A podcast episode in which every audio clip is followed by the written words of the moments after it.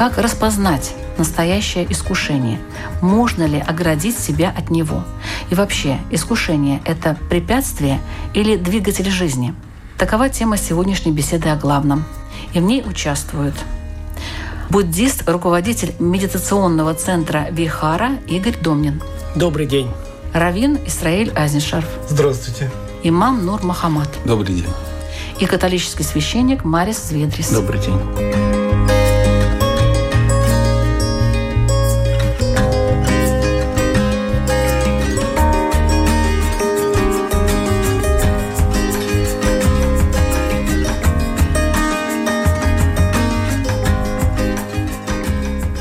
Вы считаете, что такое искушение в вашей жизни? Были ли вот такие? я слушал ваше видение, то есть искушение, она постоянно. И как вы уже упомянули, как маленький человечек хочет конфету, и это продолжается до, до гроба. Она не ограничена. Пророк Мухаммад, саллаху говорил примерно в переводе, что человек хочет долину золота, желает. И когда он получит, через какое-то время он захочет вторую. И остановит это только могила. Но подождите, у вас же тоже были какие-то искушения. Вы же как-то преодолели их или нет? Нет, они постоянно. То есть искушения есть постоянно у нас вокруг. Эта жизнь, мирская жизнь, состоит из искушений. Но вопрос в том, как их оградить. Но Это, вам удалось да. или нет? Так полностью сказать, что я такой хорошенький, чистый, да, и мне сейчас искушения нет. Но научились как-то, да? Да, научился и понял, какой путь должен пройти, какая работа должна быть сделана, чтобы ее ограничить. То есть ее вообще исключить. Невозможно, да, наверное. Читал, что есть люди в буддизме, что они полностью отключаются. Мы да? спросим сейчас да, да, да. у нашего ну, буддиста. Так, вот. То есть боретесь, но пока до конца не боретесь, не смогли. в принципе, над этим работаем. Хорошо. Марис. Как и сказал, каждый день искушения бывает. Это нормально. Потому что искушение – это еще само не грех. Главное не поддаваться искушению. Идешь по улице, красивая девушка, едешь на старой машине, а тут новая Феррари проезжает мимо. Все время будет искушение. Только единственное, что потом задуматься, а что мне выбрать? Вот это главное. Если я выберу поддаться искушению, тогда это уже будет грех. А если я выберу бороться с ним, не согласиться с ним, а задуматься о том, что истина в моей жизни, тогда по-другому. Но у вас есть какие-то, наверное, свои приемы и способы, как можно Приемов справиться? нету. Это у каждого человека что-то свое будет именно. Один задумается в тот момент, может быть, когда приходит искушение, один помолится, может быть, какую молитву. Другой человек, может быть, скажет, подожди, подожди, но у меня есть свои вещи, от которых я тоже забочусь, ответственен и так далее далее. Это в каждом случае будет что-то свое. Нельзя сказать, что вот какое-то правило есть, что Ну, мы что подскажем, уберегет. наверное, нашим радиослушателям хотя бы какие-то способы и методы, правда? Равин Израиль. Попытаемся. С еврейской точки зрения искушение – это желание получить лучшее или сделать лучшее вместо хорошего, вместо того, что должно быть. И Таким образом, первый раз, когда человек встречается с искушением, он говорит, да, это грех, туда-сюда не пытается бороться. Если он ему поддался, то второй раз он его объясняет, а третий раз он считает его заслугой.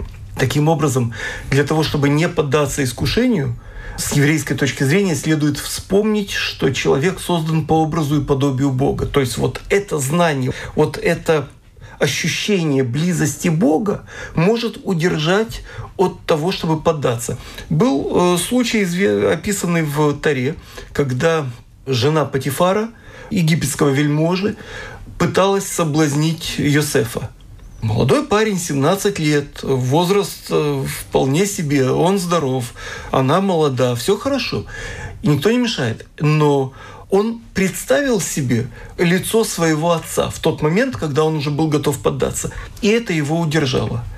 И сегодня мы говорим, да, праведник не потому праведник, что он не испытывает искушения, а в том смысле, что он их преодолевает и пытается перенаправить. Мы не столько боремся с искушением, сколько перенаправляем его. Куда же? В нечто легитимное. Если человек склонен, не дай бог, к кровопролитию, то в таком случае ему советуют, например, учиться на хирурга. Да, Ну, и, кстати, да. Не И, думаю, что это равнозначный такой это- вариант. это- вы знаете, это достаточно хорошо работает, потому что когда э, сопоставляют некоторые данные психологического портрета талантливого хирурга, такого вдохновенного, и потрошителей, то в каких-то моментах их показатели совпадают. Поэтому если человека тянет на кровь, особенно, не дай бог, человеческую, то ему советуют пойти хирургом. Если его тянет э, разбираться в преступлениях, то чем их совершать, его направляют э, следователям и так далее. То есть пытаются его импульсу придать легитимное направление. И таким образом он использует свой потенциал в лучшем образом. Если в буддизме нет возможности равняться на Бога, вот как, допустим, в иудаизме, то как вы справляетесь с искушением, Игорь? Ну, во-первых, в буддизме искушение – это разрушение спокойствия ума. То есть, когда у человека возникает беспокойство ума, то возникает омрачение. Когда омрачение возникает, человек видит реальность не такой, какая она есть, и начинает действовать не в соответствии с разумом. Ну, к примеру, вот говорили уже по поводу того, что можно увидеть красивую девушку. И дальше у нас возникает внутреннее желание, внутреннее беспокойство. И тогда мы перестаем объективно оценивать ситуацию. И для нас красивая девушка начинает выглядеть лучше, чем некрасивая девушка. И мы относимся к ней по-другому. У меня был один знакомый, который работал преподавателем в университете, преподавателем иностранного языка. Он говорил, что я, говорит, исключительно объективно ставлю оценки. Если, говорит, девушка красивая, я ей ставлю хорошую оценку. Если она некрасивая, я ставлю нехорошую оценку. Э, вот это и есть искушение. Это негативный фактор искушения того, что он изменяет человеческий разум. Ну, может быть, он просто пошутил? Вы знаете, ну, не может нет. быть такого преподавателя, который ставит только по внешнему виду. Парням он, не повезло. Он просто это немножко утрировал. На самом деле мы в жизни ведем себя все абсолютно так же. Если к вам подойдет один человек приятный, одетый в смокинг, в бабочке, с скрипкой в руках, и бомж, вы будете относиться к нему одинаково? Стараемся. И попросит у вас какие-то там три лата по поводу того, что он потерял свой кошелек и не может вот уехать на маршрутке. Вы как отнесетесь? Одинаково? Я лично да. Я не дам три лата. Тем более, что латов у меня уже нету. Но отношение будет разное. И вот это называется искушение, разрушение спокойствия ума, потому что мы перестаем оценивать ситуацию реально. И искушение – это все желания, которые есть на самом деле. Я вспомнил один анекдот вот именно на этот счет. Хороший. Идут два монаха. Один старенький, уже старец, а второй молодой. И перед ними на всю дорогу огромная лужа. Пройти никак не могут. И смотрят, перед лужей стоит тоже одна девушка, красивая, тоже не может пройти. И этот старенький монах так подходит и говорит, ну что вы мучаетесь, пройти не можете, давайте я вас подниму, а сам пройду, мне не страшно эта лужа. Поднял ее, перенес, положил и пошли дальше. Они монахи, а женщина пошла своей дорогой. И через какое-то время молодой монах такой говорит, слушай, ну как ты можешь? Ты такой старенький монах, уже пожилой, уже в опыте, уже знаешь, как служить. А вот девушку поднял красивую. Зачем это надо было тебе? А старенький ответил, знаешь, я ее поднял, перенес через лужу и там оставил, а ты еще до сих пор ее несешь.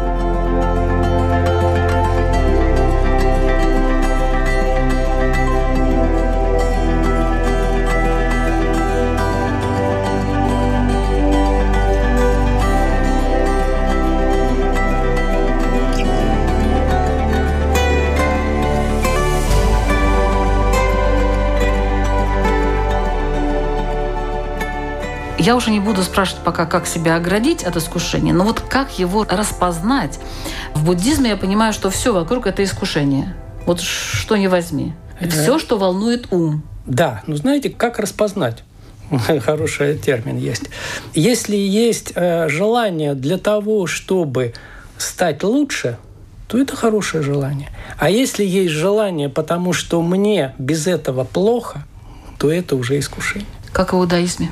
Предполагается, что человек действует в соответствии с законами Торы, если он их знает. И тогда он оценивает, оно соответствует или оно не соответствует. И мы уже говорили по поводу красивой девушки. В иудаизме есть такое, что если ты увидел красивую женщину, девушку, нечто такое, что взволновало ум. Красивый бриллиант, допустим. Да, не, да, не обязательно да. это должна быть да, девушка. Да. Там, то поблагодари Бога за то, что ты получил такое удовольствие. Бог тебе послал удовольствие полюбоваться красивой женщиной. Красивым автомобилем. Ну, я бы не стал сравнивать. Вот. Я не сравниваю, я хочу вас ну, сбить допустим. с этого сравнения. Девушка красивая, я понимаю, что это всех волнует, но... Насчет красивого автомобиля ничего не сказано, но если так разволновался, что аж автомобиль волнует, ну, скажи благословление за то, что получил удовольствие. Бывают красивые автомобили. Вот мне некоторые автомобили очень нравятся, как они выглядят. Почему? Вы знаете, Это реклам... тоже удовольствие. Вы знаете, как звучит реклама машины? Волнующая, вдохновляющая и так далее. То есть понятно. И здесь мы переходим к одному интересному моменту, когда искушение становится инструментом. Ну, например, в рекламе или в каких-то жизненных ситуациях, когда один предлагает другому искушение для того, чтобы потом воспользоваться плодами этой слабости. Вот как это можно определить? Вот как найти вот эту грань, где это искушение, а где это и правда. Те самые показатели, возьмем машину все-таки, которые вот очень-очень нравятся, не знаю, там цвет, скорость. А цена вопроса Цена, оказ... вопроса. цена вопроса оказывается показателем. Потому что если ты смотришь на такую машину и начинаешь вожделеть ее, а ты понимаешь, что никогда в жизни ты не заработаешь даже на колесо от этой машины, то в таком случае душа в опасности, потому что человек может, я не знаю, какой ценой попытаться овладеть этой машиной. Ну, да, украсть. И, украсть там. Или наоборот испортить у кого-то, если он увидел эту машину. Да, и, он хочет. Да, на зло, да, из зависти. Значит, цена вопроса оказывается показателем. Если я готов легитимными методами Легитимными. Легитимными. Тогда это мои предпочтения. Как это оценивать, это уже вопрос предположений окружающих. Если оно нереально легитимными методами, значит, это точно искушение, значит, моя душа в опасности. Неважно, есть полиция, камеры наблюдения, свидетели или нет, в конце концов мы даем отчет перед собой и Богу, и там не спрячешь ничего. Мне кажется, что намного важнее вопрос, как преодолеть, а как распознать. Дело в том, что э, мы иногда просто думаем, что это как раз-таки не искушение про что-то, и таким образом попадаем в какие-то сети. Но искушение – это вся наше желание и то, что ходит в наше сердце, которое заставляет нас переживать, постоянно думать, озабоченность. То есть, если это даже легитимно, то есть я могу работать, вкалывать, но все время я переживаю, коплю деньги на эту самую машину. То есть легитимно, все хорошо. Самое главное, не пустить это в сердце, вот это переживание. Из-за этого то есть, если я не получаю, или мне трудно это получать, становится депрессия и так далее. И тоже могу рассказать один пример, как один шейх рассказывал, вот как относиться к искушению. Мне надо попасть в Стокгольм, но я боюсь воды, я боюсь э, вступить на паром, потому что панически боюсь воды. До своей цели не доеду. Но если я преодолею свой страх, вступлю на этот паром, но там накнется на айсберг, дырка образуется, и вода зайдет этот самый корабль, он утонет, и я опять не доеду до своей цели. Ну, можно другими вариантами, да? самолетом лететь. Нет, это... Это просто рассказ. Это да? рассказ. И вот эта вода – это наша мирская жизнь, наши материальные ценности, все. То есть мы должны быть, находиться там. Мы не должны отойти отшельникам в лесу, жить только и молиться Богу. Мы должны зарабатывать, работать, покупать машины, жениться на красивых девушек. Но Почему мы... обязательно только на красивых? Ну, вот у вас красивые ну, мы, девушки. Вот начали, начали, да. Умных, да. Девушки да? все красивые. А вот не запускать это сердце. Просто Ох, это дел... сложно, красивую девушку в сердце не запустить. Да. Вот не знаю. А вот... Что нам посоветует э, знаток красивых девушек, который, который эту тему начал, между прочим. Не женатый наш... Э, Знаете, как искушать может не только, например, там дьявол тоже, что предлагать человеку чего-то, что ему вообще даже не нужно на самом деле. Но, как и сказали, искушать может даже и общество. Когда рекламу навязывает, когда, может быть, какое-то мнение свое навязывает. Например, в обществе может быть общепринято, ну, теперь или раньше было модно курить, то значит навязывает искушение каждому попробовать, чтобы он начал курить. Но также и сам человек может сам себя искушать, потому что человек всегда остается свободен в своем выборе. И он может тоже поддаваться искушению или что-то возомнить, или думать, или искать каких-то искушений в своей жизни. Но очень важно, вот как вы сказали, чтобы в этот корабль не заплыла вода и он не утонул. Вот это важнее всего, мне кажется. Смотреть, что искушения могут быть со всех сторон – но я просто делаю выбор, чтобы не податься тому, что ведет меня в вожделение или в грех.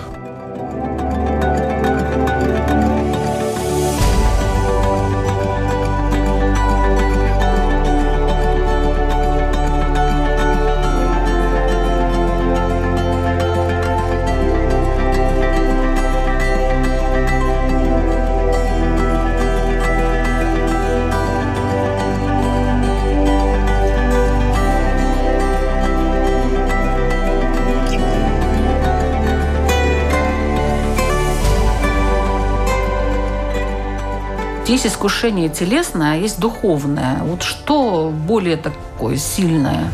Тереза Авильская говорила, что духовное больше. Потому что телесное искушение, его легче бороться, потому что оно видно и понятно. И тогда человек видит, например, что его искушают там какие-то вещи или еще что-нибудь, и он знает, что с этим надо бороться. Это как бы осязаемо, что он борется с чем, от чего он отказывается. Духовные искушения, они гораздо хитрее, можно сказать так. Потому что дьявол тоже, например, может хитрым образом человеку что-то предложить хорошее, но на самом деле окажется яблоко, которое уже сгнило. А можете какие-то примеры привести? Сразу тяжело сказать. Mm. Но духовное искушение, например, человек может впасть в гордыню, что вот он уже достиг каких-то огромных высот, теперь он профессионал с Богом, он все знает, и он тогда впадает в такое искушение, как будто ему не надо больше расти, он уже вырос в духовном плане. Или, и... допустим, он всегда считает, что он прав, потому что вот Или он уже достиг, тоже. да? да? Хотя есть другие варианты, другие да. мнения, но... Но это тоже такие, как прелести, в которые человек впадает. Хотя на самом деле их заметить гораздо тяжелее, чем телесные, простые материальные искушения. В буддизме теме искушения придается очень большое значение. Огромное количество э, сутр написано от этого. И начинается все с самого Сидхархи Гаутамы, когда он сел под своим знаменитым деревом Бодхи, вошел в глубокую медитацию для того, чтобы понять суть реальности. И для того, чтобы понять суть реальности, нужно иметь очень спокойный ум, потому что любое беспокойство не позволяет понять реальность. И тогда на него напал злой бог Мара. В буддизме тоже существует огромный пантеон богов. То есть это не значит, что в буддизме нет вообще богов. В буддизме нет бога-созидателя – создателя, а сон богов очень большой там. И один из самых сильных богов – это именно злой бог Мара. По-русски Морок или как там такое созвучие есть.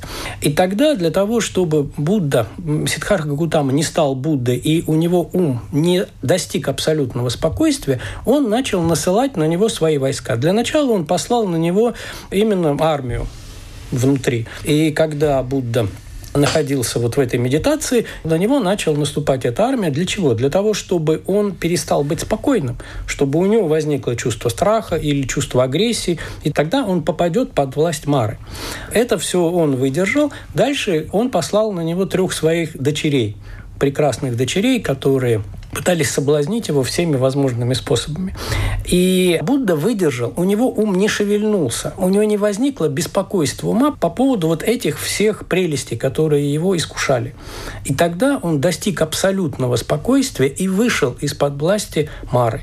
И он понял абсолютную реальность, и тогда на него искушения уже перестали действовать. И вот именно техники достижения вот этого абсолютного спокойствия, выхода из-под влияния искушений и есть вообще-то основа буддизма. В буддаизме есть подобные истории? Есть подобная история, и она достаточно известна. Это история с э, Евой, которая соблазнила Адама. Она всем известна, я просто ее важные точки отмечу. Было сказано «не ешь от одного дерева». Потом, когда ей захотелось, она сказала, что это дерево находится в центре сада. Оно уже оказалось в центре. Ей было сказано, вот это порядок вещей, но она сказала, настолько плоды его прекрасны, что я хочу их. То есть нельзя, но очень хочется, но можно. Это и есть схема любого искушения. Знать, что нельзя, но очень хочется, и можно. И поэтому уже дальше она уже стала проводником сил искушения – и таким образом испортила и свою природу, и отношения. Что мы видим? Как бы мы ни относились к этой истории, аллегорически или буквально, но описана вот эта история таким образом. Сначала люди поддались искушению, потом испортили отношения с Богом, а потом испортили отношения друг с другом. Брат убил брата. Каин и Авель. То есть мы видим, как искушение, работая изнутри, выходит наружу конкретными действиями. И до сих пор то, что мы видим, это борьба за власть, деньги, женщин, разные иллюзии и так далее, и так далее. И до сих пор это безобразие продолжается, потому что установка на человека-потребителя, а не того, который отдает, установка на человека-потребителя – приводит к тому, что каждый тянет это одеяло на себя, и уже не так важно, какой ценой я получаю то, что я хочу получить. Вы хотели добавить, добавить что-то? да. Пожалуйста. У нас как бы не Ева соблазнила, а сатана, и Иблис соблазнил обоих, Адама и Еву.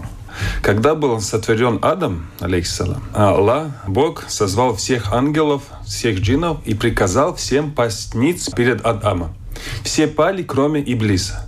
И он отказался из-за того, он говорил, я создан из огня, а это существо из глины, грязной глины я круче. И он был очень богобоязненный, очень покорный слуга Бога. Ангелы, они вообще не ослушаются. И джинны, они же видят вот это невидимый мир, который мы не видим. То есть... Но он высказал свое мнение, да? за что поплатился. И вот это есть. Mm-hmm. И он был выгнан из рая до конца. Эм, и сатана, шайтан, это тоже, который есть научитель, и у него нет никакой мощи, но он может делать научение. И человек, у которого вера послабее, и это его задача – за собой увести максимальное число людей. Как бороться? Я даже не представляю, как можно бороться с искушением без веры. То есть если вот нет веры следующей жизни, нет веры в судный день, нет веры в Бога. То есть, если мы живем этой жизнью, ну тогда... Сами по себе как нет, Как это да? был этот слоган? Сами... То есть, это рок-н-ролл и Наркотики, все? Да, да, да. рок-н-ролл. Да. Если мы говорим о верующих людей, тогда мы можем обсуждать именно конкретные пути, вот как свой вот этот эго, как бы его в рамках держать. Это тоже немножко похоже, вот если мы хотим сильные мускулы, мы идем э, в зал, занимаемся, и через какое-то время мы накачиваем сильные мускулы. Здесь наш эго тоже требует такую тренировку постоянную, ежедневную.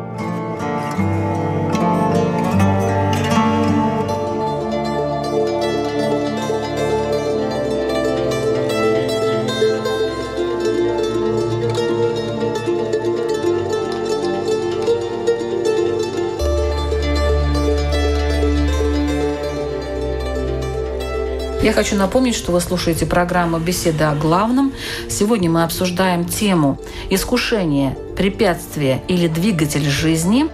И в обсуждении участвуют католический священник Марис Зведрис, имам Нур Мухаммад, раввин Исраиль Азиншарф и буддист, руководитель медитационного центра Вихара Игорь Домнин есть желание некоторых людей обратить свою веру. Вот такое рвение по отношению к вере. Вроде, с одной стороны, человек э, очень верующий. Человек принял Бога, и он все свои действия согласовывает с тем, что Богом приписано. С другой стороны, вот желание всех взять и в этом плане под одну гребенку подвести, это вообще что? Это не искушение разве? Это не вера. Почему это не вера? Я объясню.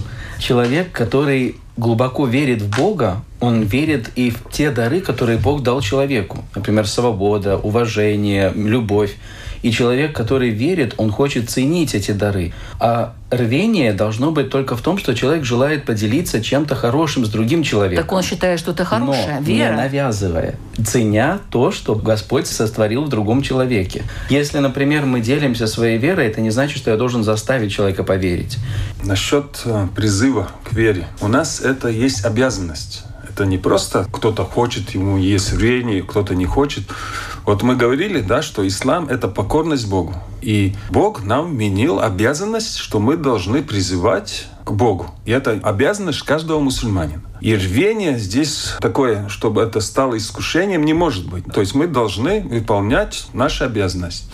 И мы понимаем, что в Коране Бог говорит, что в религии нет принуждения. И также в другом аяте Бог говорит, он обращается к Мухаммаду, который очень переживал, что его дядя не принимает ислам, который его вырастил, его защищал, любил больше, чем своих сыновей, умирает без веры. И он переживал. И тогда Всевышний ответил на это переживание, ты не можешь вести праведным путем, кого ты любишь. Это только я даю руководство, кому я пожелаю. То есть Бог говорит, что мы не можем, но мы должны делать эту работу. Призыв должен быть. А если человек уже э, верит в Бога, но только, скажем, он католик, например? Мы вот делаем призыв только на веру мусульманам, а не мусульманам мы делаем призыв только своим примером. И только если вот Марис или Рабин спросит, то есть заинтересуется, тогда я должен все, как вы спрашиваете, объяснить. И вот это самое главное, что мусульманской общины сейчас не хватает. Показать ислам. Не рассказывать. Книжки сейчас, интернет, Google, там все можно найти. А показать, как это делали пророк, наш пророк и его сподвижники, когда они были в маленьком количестве, и когда они пришли разные страны, и все страны приняли не только ислам, не только научились арабский язык, они стали арабами. То есть все свои традиции поменяли. Да? Ну, представляете, есть, вообще представь... какой-то был призыв. Это не что-нибудь вам. Ну, что да. все уже поменено было, ну, там, да. включая национальность. Да. А это ну, с принуждением никак. Ну, не знаю, не знаю. Я знаю.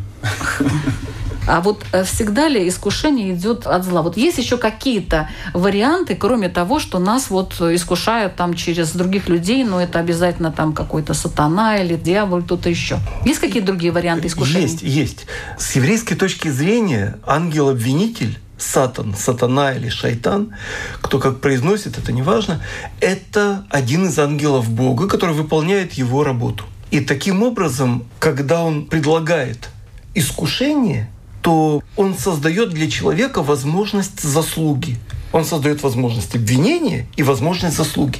Если бы у нас не было искушений, у нас бы не было заслуги. Потому что заслуга появляется только тогда, когда мы преодолеваем нечто плохое в движении к хорошему. И тогда появляется заслуга. Ответственность появляется только тогда, когда у нас есть выбор. Вот искушение — это и есть условие выбора. Если мы не можем не дышать, и поэтому дышим, у нас нет заслуги в том, что мы дышим. Но если у нас есть возможность, не дай бог, убить, ограбить или еще там изнасиловать, а мы этого не делаем не потому, что мы этого человека любим. Наоборот, мы, может, кого-то ненавидим или какую-то вещь хотим приобрести любой ценой, или овладеть э, женщиной вопреки ее желанию, не дай бог. Но мы преодолеваем это дурное желание, вот тогда у нас появляется заслуга. То есть искушение – это условие возможной заслуги. И тогда, когда нет искушений, нет заслуги. Поэтому, когда душа приходит в этот мир – то задача родителей, учителей, неважно, не обязательно раввинов и священников, задача ее подготовить эту молодую душу к тому, чтобы когда она встретилась с искушением уже в относительно более зрелом возрасте, чтобы она научилась с ними справляться. Поэтому, например, детям на один из праздников дают деньги небольшие, в сумме кратной десяти, для того, чтобы у него была возможность отдать десятую часть. Но это предложение, то есть он может оставить у себя всю сумму, и для него это важно, но тогда, когда у него появляется возможность оставить всю сумму, а он дает одну десятую, Неважно, о какой сумме в целом в результате идет речь, о пропорциях, и для ребенка это важно, то в таком случае он преодолевает свое искушение, он научается его направлять в должное русло. Когда он вырастает, он уже вырастает с сознанием, как преодолевать искушение, как вести себя правильно и не вести глупо.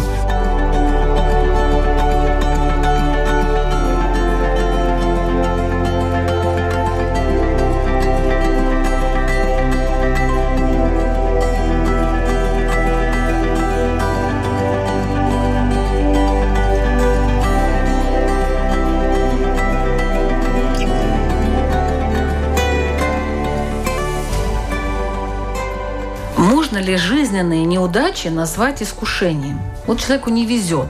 Это не значит, что мы как-то рассуждаем о том, что искушения это значит э, на человека как-то влияют. То-то, то-то, так-то, так-то. А вот происходят вот какие-то такие вещи. И человек опускает руки, и он идет не туда. Он должен преодолевать вот такие моменты. И считаются они искушением или нет? Жизненной неудачи. Конечно, является это искушением, потому что буддизм всегда рассматривает не исходя из внешних обстоятельств, а рассматривает исходя из внутреннего состояния человека.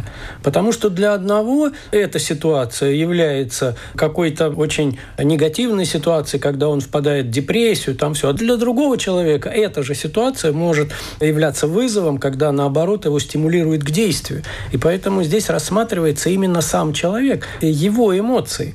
И поэтому искушением является наличие вот этих вот негативных желаний в человеке. И негативные желания вызываются нашими органами чувств. Это умом. У нас ум является органом чувств тогда ту же самую депрессию мы воспринимаем как э, негативную эмоцию. И это является, та же самая депрессия является искушением. Потому что очень классно сидеть и ничего не делать на самом-то деле. Это же очень здорово. Вот это же трудно преодолеть это искушение, встать и пойти что-то делать. Это называется преодоление уже искушения. Так же, как любое преодоление любого достаточно сильного желания. Депрессия не считается как бы результатом искушения, которое мы не перебороли. Это уже как бы последствия. Опять, если рассматривать с внешней точки зрения, исходя из внешней ситуации, то, конечно, наша эмоция всегда результат какого-то внешнего воздействия.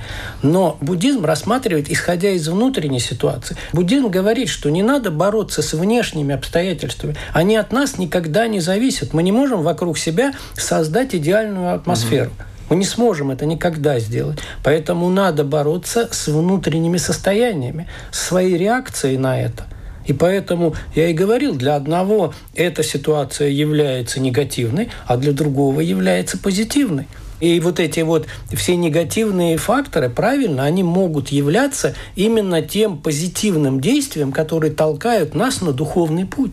Когда мы начинаем понимать, что наши желания не приводят нас к счастью, а приводят нас все время к страданию, что это искушение славой, искушение деньгами, искушение вещами, искушение положением, это все бессмысленно на самом деле, потому что это не приводит к счастью. Рано или поздно, правильно вы говорите, если дадут долину золота, человек все равно захочет вторую долину золота. И поэтому надо изменить самого человека, что мне хватит. И вот это вот самое трудное.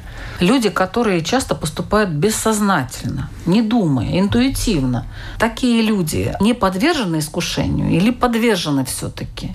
Если они поступают вот, ну, как бы не, не думая особо, вот так, по интуиции, верующие, да, мы люди, и мы ошибаемся, мы совершаем ошибки. Но здесь главное, что мы делаем потом. Подождите, какой ошибки? Я спрашиваю про да, вот искушение. Это, это может быть, да. Интуитивно делаем и даже потом начинаем думать. Можем так быть? Они подвержены меньше искушению или mm. нет? Вот такие люди, которые не думают. Просто вот делают и все как бы на автомате. Я скажем. думаю, так же самое. То же самое. Я думаю, что они больше подвержены искушению. Больше подвержены? Конечно, да? потому больше что мы по эмоциям все, больше. Все да? ближе да. приближаемся к инстинктам. И инстинкт это и есть что такое? Это искушение. Это искушение. Я захотел вот это. И я не думаю, не раздумываю, сразу бах и пошел. Захотел машину вот эту. Взял, украл. Захотел эту женщину. Взял, взял. Захотел, убил. Это все внутреннее, без смысла. Скушание – это осмысленная вообще вещь? Или это все-таки бессознательно что-то такое происходит? Вот смотрите, я прочту маленькую сутру, которую сказал Будда. Монахи, я научу вас пути к сокрушению армии Мары. То есть как раз к преодолению искушения. Слушайте. И каков, монахи, путь к сокрушению армии Мара? Это семь факторов просветления. Какие семь? Первое – осознанность как фактор просветления. Второе – Понимание или исследование феноменов как фактор просветления. Третье – усердие. Четвертое – восторг. Пятое – безмятежность. Подождите, восторг. Это я сейчас скажу. Безмятежность сосредоточение и невозмутимость. Вот последние четыре фактора – это высокие медитативные состояния. Это восторг, который относится уже к чисто практическим медитативным состояниям. Это надо отдельно рассказывать. Но в мирской жизни это осознанность, понимание и усердие. Что скажет Равин? Искушение – это часть нашей жизни, абсолютно неотъемлемая и абсолютно органичная. Поэтому искушение не обязательно приходит извне. Оно может приходить из неправильных выводов который делает человек, неважно, сам, под влиянием гормона или э, обстоятельств или еще чего-нибудь. Но если жить по интуиции. Сейчас скажу. Если мы говорим об интуиции человека духовно ориентированного, я сейчас не беру ни образовательный ценз, ни, ни ничего такого, да. духовно ориентированного, то в таком случае он может совершить ошибку, Но следует отличать ошибку от преступления. Если же он живет не по духовным ориентирам, а в соответствии с животными ориентирами, неважно, это происходит в лесу или в, среди небоскребов, то в таком случае у него нет внутреннего выбора отказаться или согласиться. В таком случае для него это не искушение, для него это естественный образ жизни, так же как дышать и, и так далее. В таком случае мы не говорим об искушении. Искушение возможно только для человека, который знает, как надо. И здесь мы переходим к понятию совести. Ведь до монотеизма что, не было добрых людей? Были добрые люди. Но это был их личный выбор поступать по-хорошему. Но если у человека была вера в силы разрушения, храм Бога смерти, разврата или еще что-нибудь, и он шел туда, то ему не могли сказать, знаешь, ты не прав. Надо идти в храм Бога любви, там, я не знаю, целомудрия. Так. Нет, у каждого была своя вера. Тут приходит Авраам, и говорит, нету твоей правды и моей правды. Есть одна правда Бога, в том, что убивать невинного запрещено, а помогать кому попало, ну, так, пожалуйста, это такая презумпция невиновности. Это, пожалуйста, это правильно. И эта идея, идея совести, она и создает возможность искушения, потому что если у человека нет выбора внутри, какое же это искушение? И только тогда, когда появляется идея совести, мы видим, как она работает. Авраам жил 4000 лет тому назад, на сегодня земля покрыта буквально авраамическим наследием. Синагоги, церкви, мечети, так или иначе, мы осмысливаем одну систему морально-нравственных координат. Понятно, что есть Индия с ее политеизмом, есть Африка, есть, Китай, есть регионы. Китай. Китай, да. Но тем не менее, идея совести, что правильно, что неправильно, вот это идея Авраама. Идея одних координат. Вот в результате мы с этим живем. Представьте себе, что человек э, сильно поддался искушению, вот, ну просто полностью отдался ему. Можно ли как-то этого человека вернуть в общество, в нормальное, признанное нами всеми состояние, или уже можно сказать, что он списанный? что уже ничего не получится, если он уже у последней черты, вот так вот скажем, находится человек. То есть он жив, но реально он полностью в этом искушении. Со стороны можно, конечно, советы, наставления, но если сам человек не понимает, в какой ситуации он попал, это трудно будет. И как э, Равин говорил, человек, у которого нет веры, который живет только по своим страстям, он даже не поймет, где проблема. А так вспоминание помогает. Что помогает? Вспоминание о смерти. Думать о следующей жизни. Молитва.